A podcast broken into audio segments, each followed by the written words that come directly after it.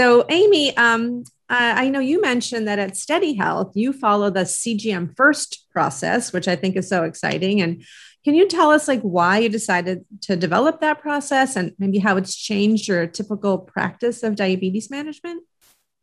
Yes, sure. I'm actually really excited to talk about Steady and sort of our new novel approach. Steady, for Steady, CGM is critical for our care model and for our success. Without CGM, Steady, we wouldn't exist. And just a little bit of background for context here. Steady's founder, a gentleman named Henrik Berggren, he's actually a product manager by profession. He also happens to have type 1 diabetes. And years ago when he was introduced to CGM, it truly changed his life, like it has for so many others. But he took it a step further. He likes, as a product manager, he likes to say, you can't improve what you can't measure. So CGM really gave Henrik this real-time feedback loop. And as a product manager, he started experimenting. So what Henrik did was he would test, he would measure, he would learn. He would test, he would measure, he would learn. This was all self-directed learning.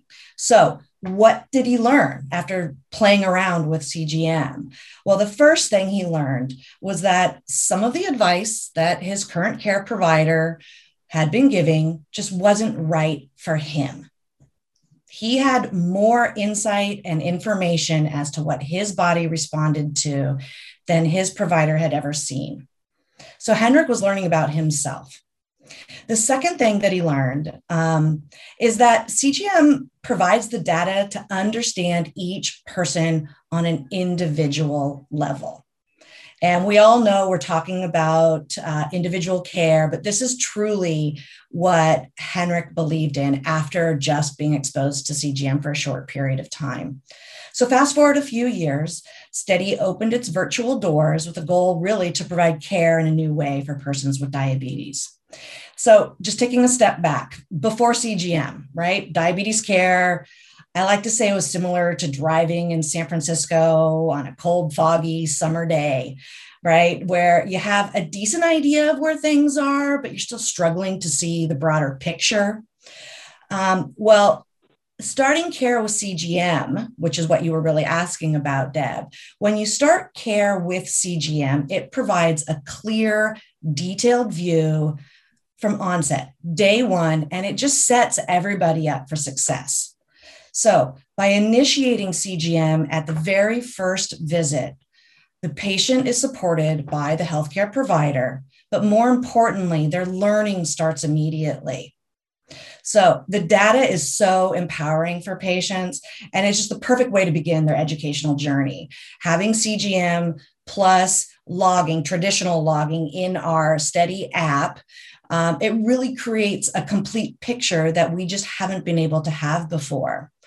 I think another thing that's really important to understand about putting CGM first is that people are just intuitively curious, and they start experimenting on their own when they see this data. Mm-hmm. So by the second visit, just a week later in our care model, patients come back, they have observed and learned more on their own, and then we as providers could ever squeeze into even 3 visits. So it's huge. It's an intuitive device. People understand ups and downs and how to follow it, just like throwing a baseball. And it's data. So it's not medicine. They don't need to be nervous about making an error using data. I think another really important thing to understand is that in addition to the patient learning that's actually being accelerated, the care team is able to assess, to adjust, or to initiate medications, behavioral changes, and education opportunities much, much sooner. So really by putting CGM first, our patients, we do not see them dreading their visits any longer. They actually look forward and come well prepared to visits with us. And I mean, my job is so much easier when I don't have to pull information out of a patient or ask them to try to recall or remember anything. They're just these fluid conversations, and they're really comfortable and they're really empowering for people. That's really exciting to hear. I was on a recent webinar, and a diabetes care and education specialist was saying in their education program, they've now started, everyone gets professional CGM. And so that's how they it's sort of a different way, but CGM first, but that's sort of part of their plan now. And they've kind of had the same enlightenment that you've noticed, that the patients come back for that second class. Mm-hmm. And you know, they could have been attending so many DSMES sessions and never really gotten what they got out of that, you know, 10 days at home. Yeah. And then the therapeutic inertia, right? Then they share with the clinicians, and it's so much easier for the clinicians to make choices on medication. So I love that people are really trying to do this first.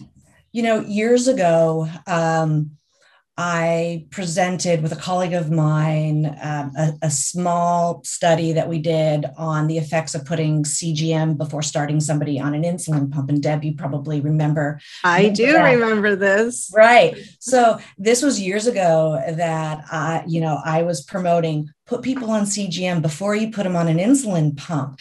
And I feel like now this entire discussion should come even before that, like put people on a CGM right away. It's data.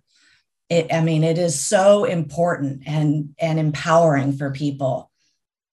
You were a trailblazer, Aimée, and I don't think I appreciated it as much then as I do now. So just you really were. Thank you.